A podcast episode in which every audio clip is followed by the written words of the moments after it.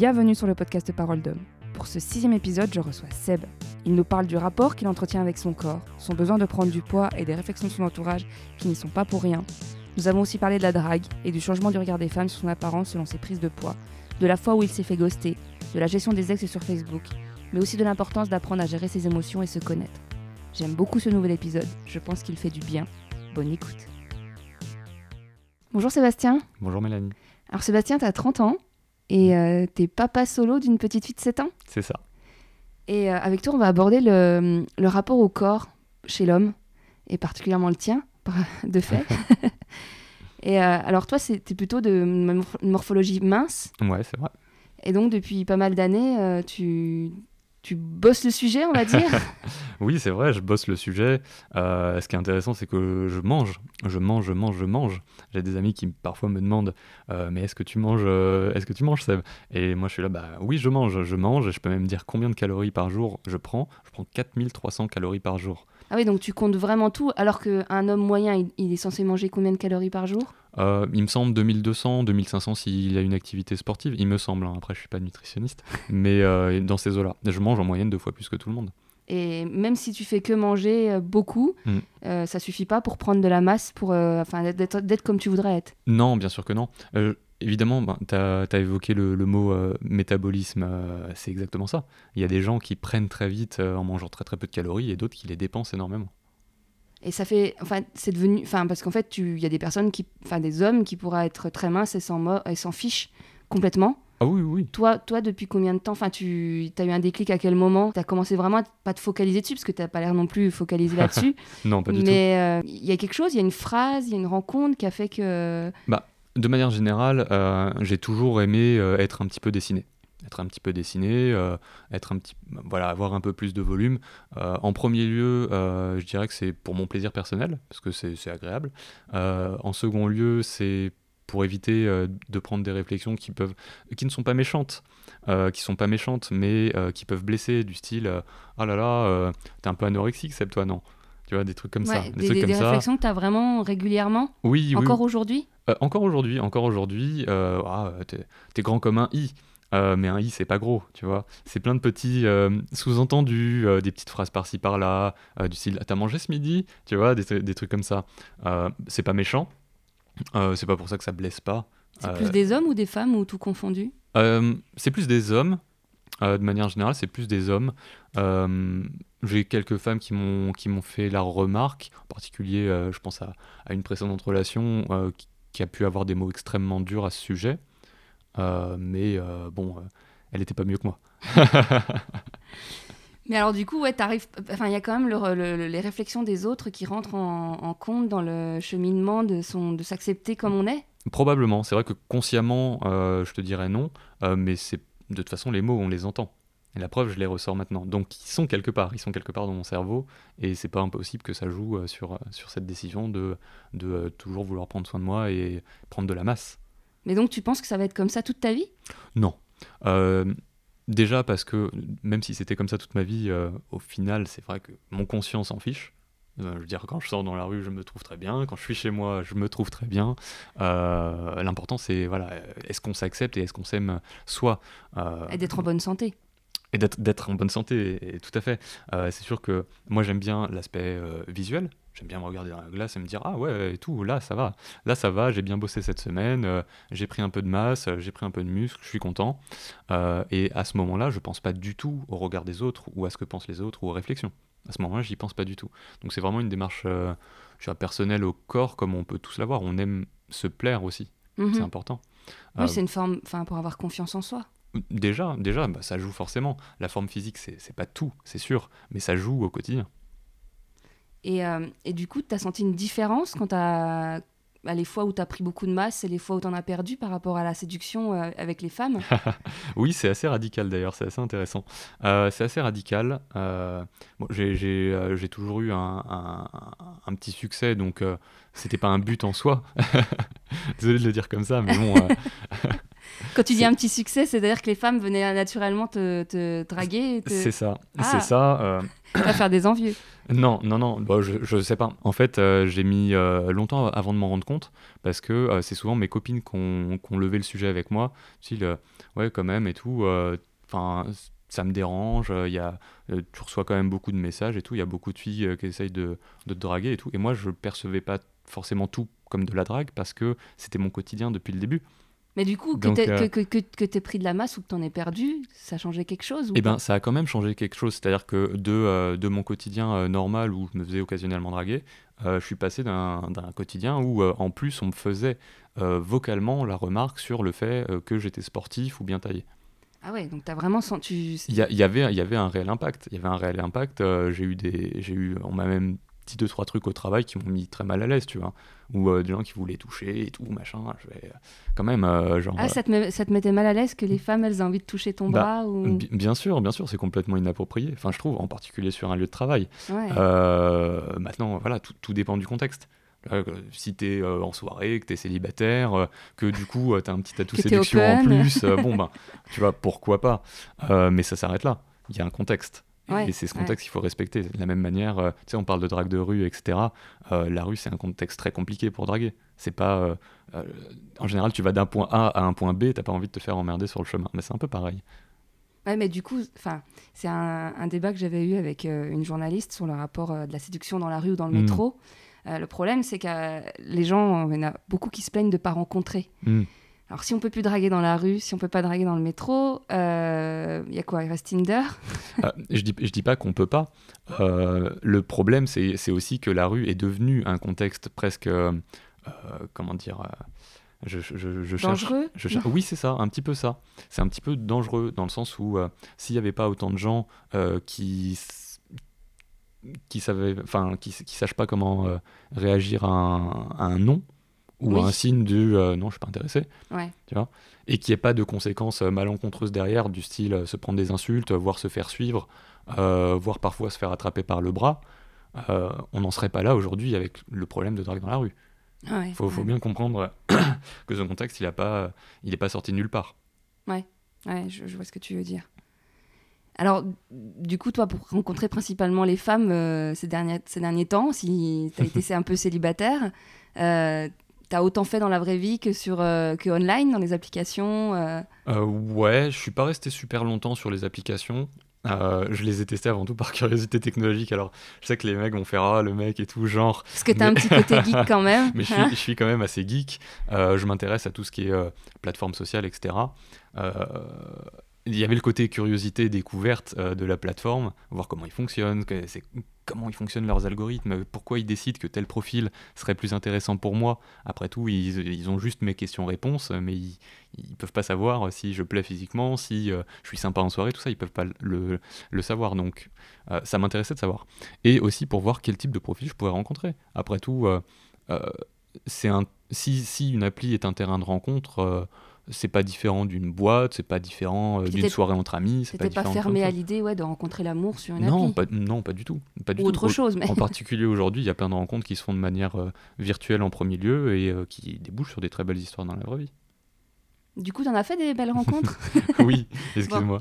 Tout à fait. J'ai fait, oui, j'ai fait, fait deux trois ren- rencontres sur les applis, des profils qui au final dans la vraie vie n'étaient pas particulièrement intéressantes. Ah ouais? Qui se vendaient bien en ligne et finalement, quand Oui. tu les as rencontrés dans la vraie vie. euh, Oui, oui, voilà, bah, il y, a, y, a, y a ça, euh, il y a les fausses photos, euh, il y, a, euh, il y a les descriptions euh, qui sont euh, en fait des copier-coller euh, de sites du style la bio optimale sur, sur Tinder, tu vois, ce genre de truc. ouais, ouais, ouais. Les- les, les gens ont peur en réalité de ce qu'ils sont et ils savent pas forcément définir qui ils sont parce qu'ils veulent tellement ressembler au bonheur d'autres personnes qu'ils ont observées euh, qu'ils se mettent derrière un masque de euh, l'homme idéal, la femme idéale, euh, l'amant idéal, pourquoi pas. Euh, et la personne que tu rencontres dans la vraie vie n'a plus rien à voir avec ce qui t'a été présenté au départ. C'est un peu comme si j'allais physiquement à un rendez-vous avec un masque et que au moment de monter dans la chambre, je retirais mon masque. Ouais, C'est un ouais. peu la même chose. Ouais, il y en a même qui doivent se dire je rédige mon, ma description ouais, pour qu'elle convienne à un maximum de gens, Oui, soit qu'elle ça. soit hyper lisse, hyper. euh, J'en ai discuté avec des copines une fois, euh, dont une euh, qui m'a avoué qu'elle repérait d'abord le mec sur, euh, sur la plateforme, et en fonction de ce que lui disait aimer, choisissait, enfin, Changer sa description. changer sa description, etc. pour matcher avec le mec. Et je lui ai dit, mais c'est c'est un peu bête parce que combien de temps tu vas pouvoir jouer ce rôle en fait? Bah oui, puis c'est surtout que faut... déjà, faut qu'il match. Ouais, déjà, oui. Mais, euh, mais ouais, non, mais, Mais du, du coup, c'était l'objectif, c'était que, le son- que cette personne Mm. soit le plus séduite par son profil et, et que ça match. Alors, déjà, Ah oui. pour... alors ceux qui déjà qui pensent que c'est hyper superficiel de faire des rencontres euh, en ligne, alors là, avec des, des Je suis désolé, j'apporte de l'eau à leur, à, leur, à leur moulin. Euh, après, on rencontre des gens très bien aussi en ligne. Oui, non. Puis quand on voit certains pays comme, euh, enfin, dans- du côté de des États-Unis, etc., euh, ils rencontrent principalement les gens sur les applis de rencontres et sur Mm. Internet. Donc, on va malheureusement tendre vers quelque chose comme ça. Donc, C'est possible, c'est possible. De toute façon, tu vois, j'ai mentionné plusieurs fois le mot contexte. Euh, et je pense que c'est un mot que les, les gens ont tendance à oublier euh, dès qu'ils reçoivent une information. Mais le contexte de rencontre change tout. Au moins, quand tu arrives sur une appli, tu sais pourquoi tu y es et tu sais pourquoi ils sont les autres. Mm. C'est en général clairement affiché sur leur profil ou euh, directement dans les messages, ils vont droit au but, ils disent ce qu'ils recherchent. Du sérieux, pas du sérieux, des rencontres, voir comment ça marche, etc. C'est dit. Mhm. Donc ça casse un espèce de mur qui peut être vachement intimidant quand tu rencontres quelqu'un. Oui. Au final, la personne te plaît, mais tu sais pas ce qu'il recherche. Bah, ou même s'il est dispo. Ou même s'il est dispo, oui, de toute façon. Bah, après, ça n'empêche pas, ça pour le coup, sur les applis. euh, On je, connais des, je connais ouais. des loustiques, euh, ils sont pas dispo, euh, ils vont sur les applis, euh, l'air de Bah, rien. il semble, il- il- les, derniers chiffres que j'avais lus, c'était un, homme sur deux est marié, enfin, ou au moins en couple depuis longtemps sur les applis. Putain, un sur deux. Ouais, ouais, ouais. Oh les salauds. Après, voilà, c'est des, Oh, des études, on sait pas trop, euh, parce que je pense pas que tout le monde se vante qu'il est marié sur un Tinder. Mais, non, euh, c'est sûr. Mais, euh, mais selon les statistiques, ce serait ça. ça, c'est intéressant parce que ça soulève beaucoup d'autres problèmes qui sont plus du domaine du relationnel. Du oui, coup. pourquoi les gens restent en peur couple de quitter son couple, ouais. peur de, de, de terminer son mariage, de passer à autre chose. Est-ce que le confort d'un couple sur euh, finalement euh, les nouvelles rencontres Euh, Vaste sujet, hein, le, le fait de, de, de, de lâcher tout, de prendre, le- de prendre des risques en fait. Ah, Tout à fait, tout à fait. Les- c'est un peu comme le. Bah, en même temps, le concept de rencontrer sur une appli, a- on prend pas beaucoup de risques. Quand tu parlais tout à l'heure de savoir si l'autre est dispo ou si on va lui plaire ou de dans la vraie ça. vie, là tu sais déjà que si t'as matché, bah, vous vous plaisez. Et... Oui, c'est ça. Le, le- le râteau virtuel est beaucoup moins douloureux que le râteau dans la vraie vie. Après, il faut aussi que les gens euh, diminuent un petit peu leur montant d'orgueil, dans le sens où euh, tu peux te prendre un râteau dans la vraie vie. C'est pas très grave. Enfin, je veux dire, c'est pas très grave, ça t'empêche pas de ah salut, ça va et tout, machin. Ah, ah bon, bah non, bah tant pis. C'est pas, Ah, pas mais grave. pour certaines personnes, au niveau de l'orgueil, ça peut être violent. Oui, je comprends. Parce que là, on, on- on- on renvoie carrément à l'autre, bah non, tu me plais pas. Euh, parfois, on n'a on a même pas parlé avec la personne, elle Oui. ne sait même pas qui on est. Parce, que- parce, que, parce que, tu sais, les gens font un raccourci euh, très souvent par rapport à ça. Ils se disent, soit je suis pas, assez- euh, elle considère que je suis pas assez bien pour elle, ou, pas, ou il considère que je suis pas assez bien pour lui, euh, alors que moi j'estime être la personne parfaite pour elle. Et ça, c'est, encore une fois, c'est beaucoup d'orgueil déjà. Et je sais que c'est- c'est dur à accepter que euh, non, on n'est pas forcément la bonne personne pour cette personne. Euh, non, c'est pas parce que cette personne nous plaît que c'est réciproque. Et ce n'est pas grave. Parce qu'on est tous des individus qui sommes uniques et parce que éventuellement on trouvera chaussure à notre pied à un moment ou à un autre. C'est Ouais. pas grave. Heureusement. Euh, pour, euh, tu parlais tout à l'heure de, de, de râteau, râteau en ligne qui était plus facile, etc. Mais du- ça me fait penser à, au niveau, de- on, on a parlé tout à l'heure ensemble avant qu'on commence le podcast, mais les ghostings, le Mm. ghosting. Est-ce que tu as déjà été, est-ce que tu déjà ghosté quelqu'un? Est-ce que tu t'es déjà fait Alors pour ceux qui ne connaissent pas le ghosting, hein, euh, c'est quand quelqu'un de jour au lendemain ne donne plus de nouvelles, fait le fantôme. Voilà, il y a plus personne, il a disparu de la planète. euh, parfois, il prend même pas le temps de, de dire que c'est fini de la relation. Il coupe, coupe, court à la communication. C'est ça. Et ben écoute, euh, ça m'est arrivé une fois. Euh, pas de ghoster, de, de, de me faire ghoster. Euh, c'est pas... seule fois dans ta vie? Ouais. Et toi, tu l'as jamais ghosté? Non, parce que bon, déjà j'ai toujours été dans les relations euh, quand même relativement longues. Et du coup, à ce, titre-là, tu dois quand même hein, une certaine dose d'explication, tu dois plein de choses. de en respect fait, de respect. Tu as partagé un bout de ta vie avec, as partagé un bout de ta vie avec une personne, c'est la moindre des choses. Euh, peu importe euh, les conditions de la séparation. Euh, maintenant, quand ça m'est arrivé, quand ça m'est arrivé, tu, tu vois, C'était combien de temps?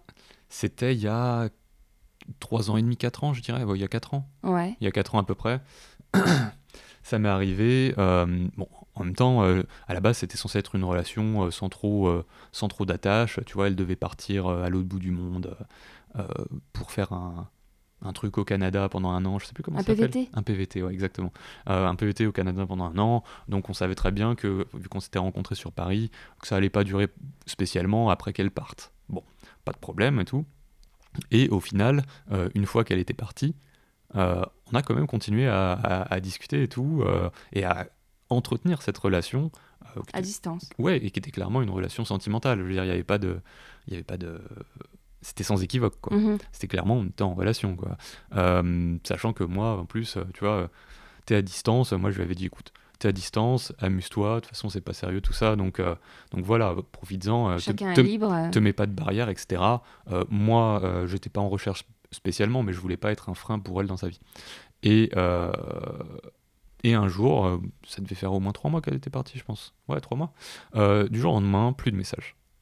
Mais euh, genre, plus- enfin, sur Facebook, elle se connectait plus. euh, Plus rien. Elle t'a bloqué? Elle se, euh, non, non, elle se connectait sur Facebook, mais juste elle répondait pas à, à ma présence, quoi. Ouais, t'avais vu lu sur le message? Oui, voilà, c'est ça. Ah ouais. C'est ça. Donc, euh, dur, euh, dur à encaisser. Euh, T'as t'as tenté plusieurs plateformes, genre euh, un coup WhatsApp, un coup Instagram, un non, coup... non, non, parce que euh, quelque part, je respecte et je comprenais, même si, j- même si j'excusais pas euh, le ghosting, je comprenais le genre de situation qui peuvent t'amener à ghoster quelqu'un, euh, que ça soit euh, un moment de lâcheté, un moment de crainte, un moment de peur, des, de peur de l'embrouille, de peur de la confrontation. Ah, tu des- le comprends Je, je le comprends, ça veut pas dire que ça me fait pas du mal. Ouais, moi je comprends pas. Mais, j'ai- beaucoup travaillé sur moi-même à ce moment-là parce que je savais que si je travaillais, si je faisais pas ce travail sur moi-même, j'allais douiller pendant très très longtemps euh, par rapport à la perte de cette relation, qui comptait beaucoup pour moi parce que au-delà d'une euh, au- au-delà d'une petite histoire machin, Oui. c'était quand même une, une bonne amie, c'était quelqu'un que je considérais comme une amie. Ouais, que moi, je- je j'arrive pas à excuser le fait qu'on puisse pas envoyer un message à dire à la... Surtout quand on connaît l'autre personne qui est pas forcément hystérique, qu'on la connaît un peu et qu'on sait que... Bah, de pas lui envoyer le message pour dire, bah écoute, euh, désolé, j'ai rencontré quelqu'un ou euh, désolé, euh, je me rends compte que c'est compliqué de maintenir la relation les Hmm. deux. Toi, c'est juste Bien deux sûr. phrases. Bah tu sais, au, au- au bout de six mois, euh, j'ai commencé à voir qu'elle était en couple, j'ai commencé à voir etc. Puis après, elle a annoncé t'a qu'elle allait, pas viré qu'elle allait amis se marier, Facebook. etc. hein. Non, non, bah en fait, moi j'ai jamais viré, j'ai jamais viré trop euh, les gens de, de mes amis Facebook euh, après une relation, parce qu'en général, je suis ami avec la personne avant d'être en relation, parce que la relation se crée comme ça. Oui, mais Euh, parce que mais même quand la séparation, euh, genre tu, tu, Bah. tu c'est pas toi qui as choisi la séparation. Ouais, j'étais pas spécialement outré, et puis finalement, j'étais aussi content pour elle parce que j'avais compris qu'elle avait rencontré quelqu'un qui lui correspondait. Pour le coup, euh, si je les vois aujourd'hui ensemble sur Facebook, euh, je trouve qu'elle a trouvé la bonne personne pour elle. Ça, ça, ça empêche pas qu'elle m'a fait énormément de mal euh, avec, avec le ghosting, mais tu- je sais qu'elle a trouvé la bonne personne pour elle. Et je sais que ce qu'elle a fait, c'était une erreur de jeunesse, entre guillemets. Euh, c'était une erreur de jeunesse, et que ça lui- ça l'a, en fait, elle aussi, beaucoup pesé. Et depuis, vous êtes reparlé? Euh, écoute, euh, elle m'envoyait un mail chaque année pour mon anniversaire, un grand mail pour me dire blabla, joyeux anniversaire, tout ça. J'espère qu'on se reverra, blablabla. Un, un classique. hein. Moi, c'est plutôt les. Je reçois les SMS tous les ans. Ouais, bon, moi je, je répondais pas spécialement parce que soit je pensais pas, soit j'avais autre chose à faire, si tu veux, c'était du passé quoi.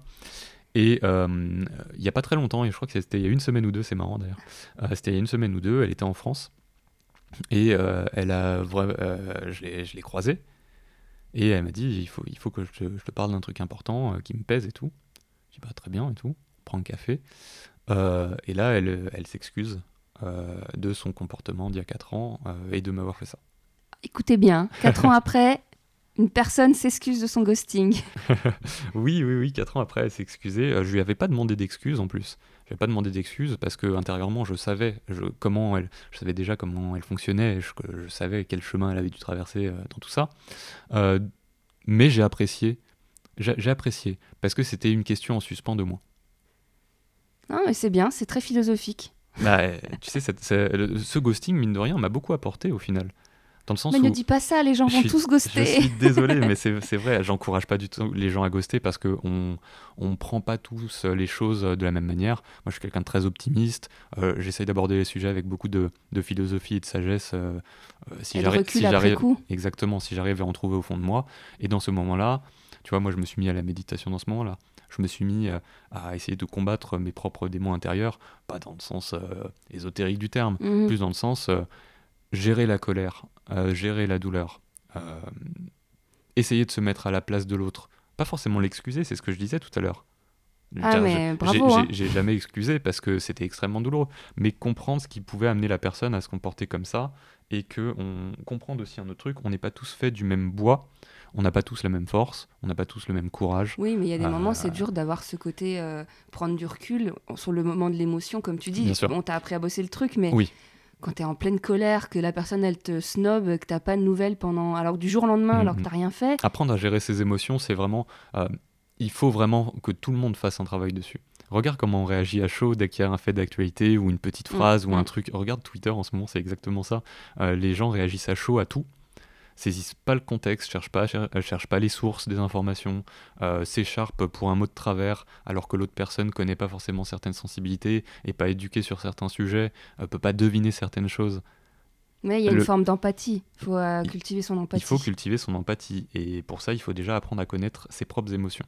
Ouais, et ça, c'est, bah, il faut du temps pour oh, apprendre à se connaître. oui, puis il faut des efforts. Dire, moi, je l'aurais pas fait naturellement. J'étais confronté à, à, ce, à ce stade de ma vie, euh, à cette épreuve, et euh, c'est comme ça que je l'ai abordé, parce que je me suis dit, si je règle pas ce souci maintenant, c'est quelque chose euh, de pouvoir gérer ses émotions, pas essayer d'être fort quand tu as très très envie de déprimer, c'est très dur, c'est très dur, et parfois on n'y arrive pas tout seul.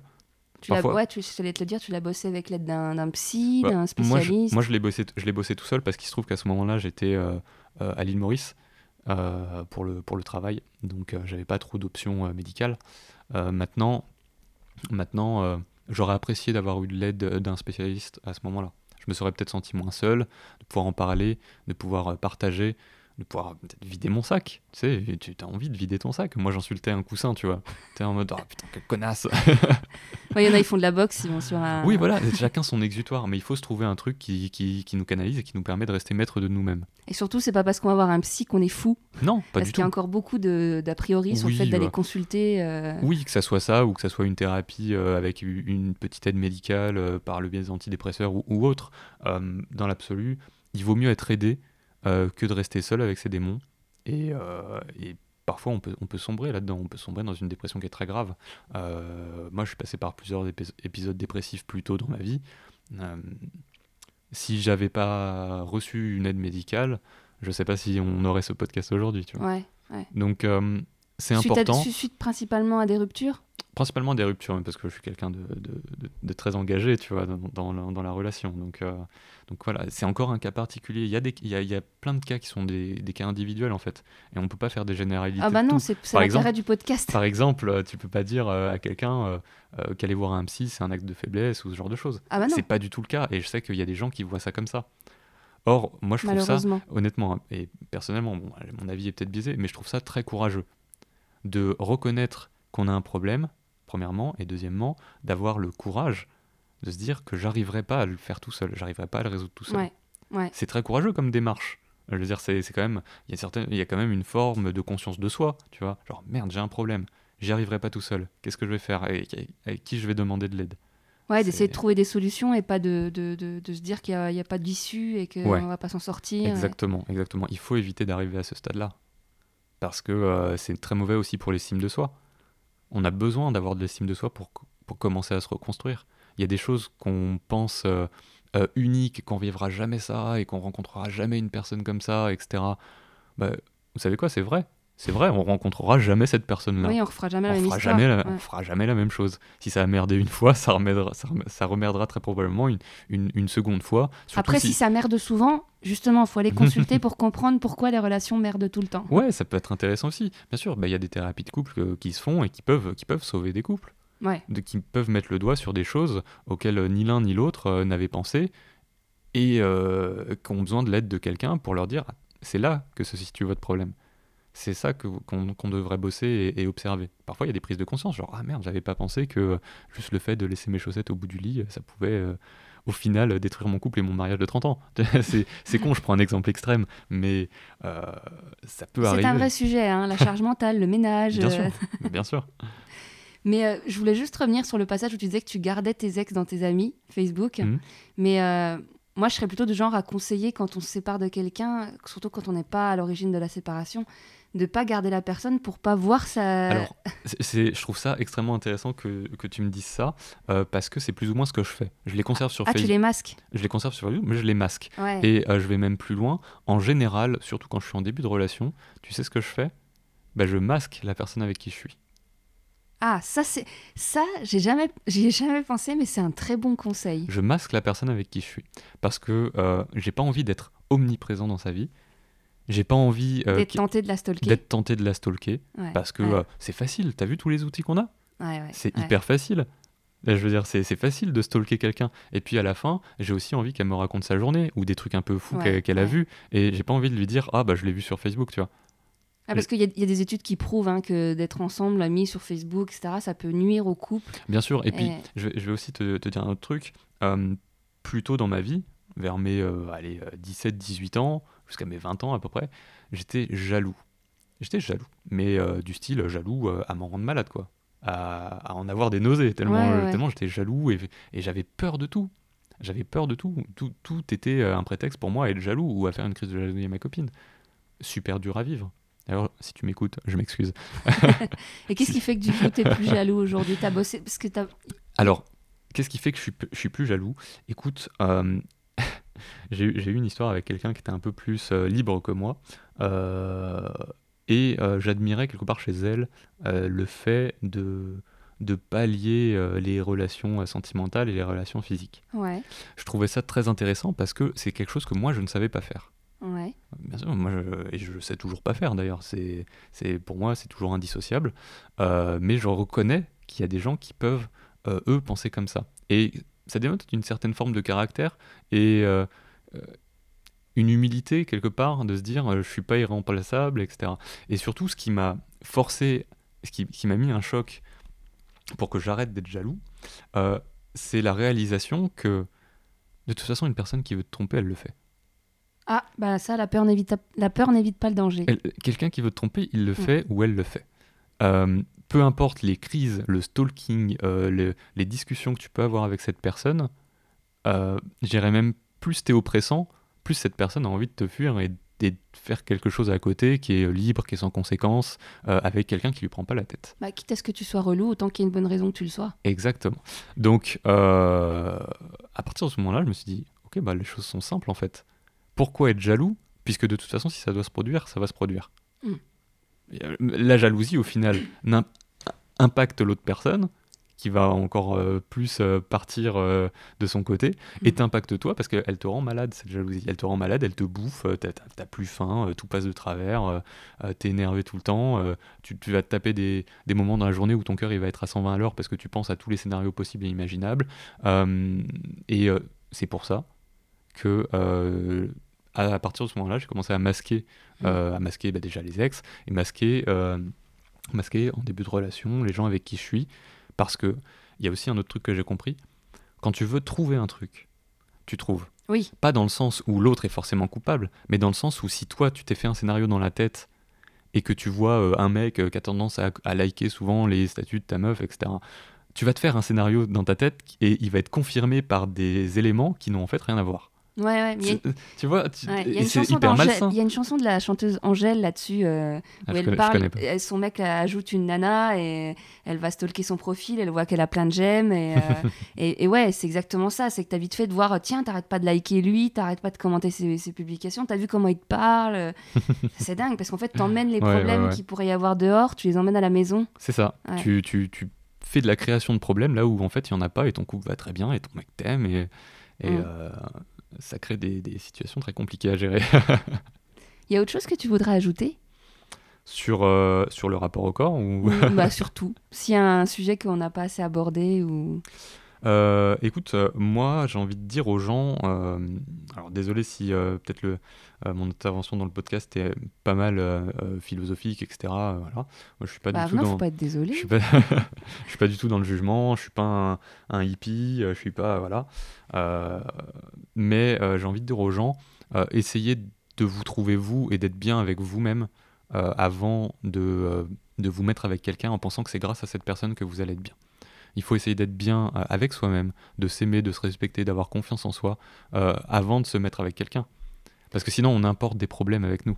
Après, qui sont pas résolus. après alors, pour avoir déjà eu cette euh, réflexion avec de- des personnes qui sont en couple depuis longtemps, le problème c'est quand ils, ren- alors, ils ont rencontré l'amour à 18 ans.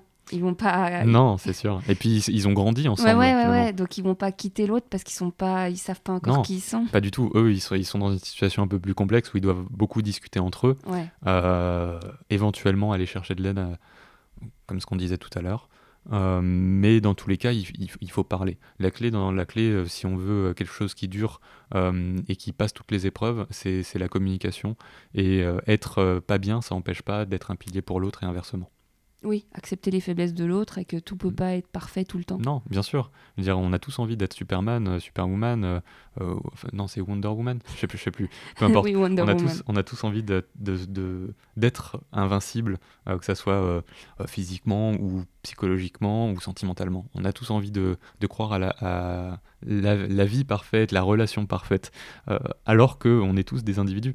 Et encore plus pour les couples qui durent depuis longtemps, il faut bien comprendre que si vous regardez votre vie il y a trois ans, re- revenez un petit peu comme ça dans votre tête il y a trois ans, et regardez où vous en êtes, et vous pouvez voir que vous n'êtes pas du tout la même personne vous n'êtes pas du tout, du tout la même personne. Donc on grandit, euh, on change. Et voilà, euh, parfois on change dans le même sens et parfois on change pas dans le même sens. Ouais. C'est parfois dur pour la beauté de l'histoire, mais c'est aussi la beauté de la vie. Bah, on va finir sur ces belles paroles. Merci Sébastien. Je t'en prie, merci à toi. Merci d'avoir écouté jusqu'au bout. Vous êtes de plus en plus nombreux à écouter chaque épisode tous les 15 jours. Vous retrouverez les réseaux sociaux pour suivre le podcast sur paroledhomme.fr au pluriel et ainsi le partager. Messieurs, peu importe votre âge, si vous souhaitez participer au podcast, n'hésitez pas à me contacter et même si vous n'habitez pas en région parisienne, je peux éventuellement me déplacer. À très vite.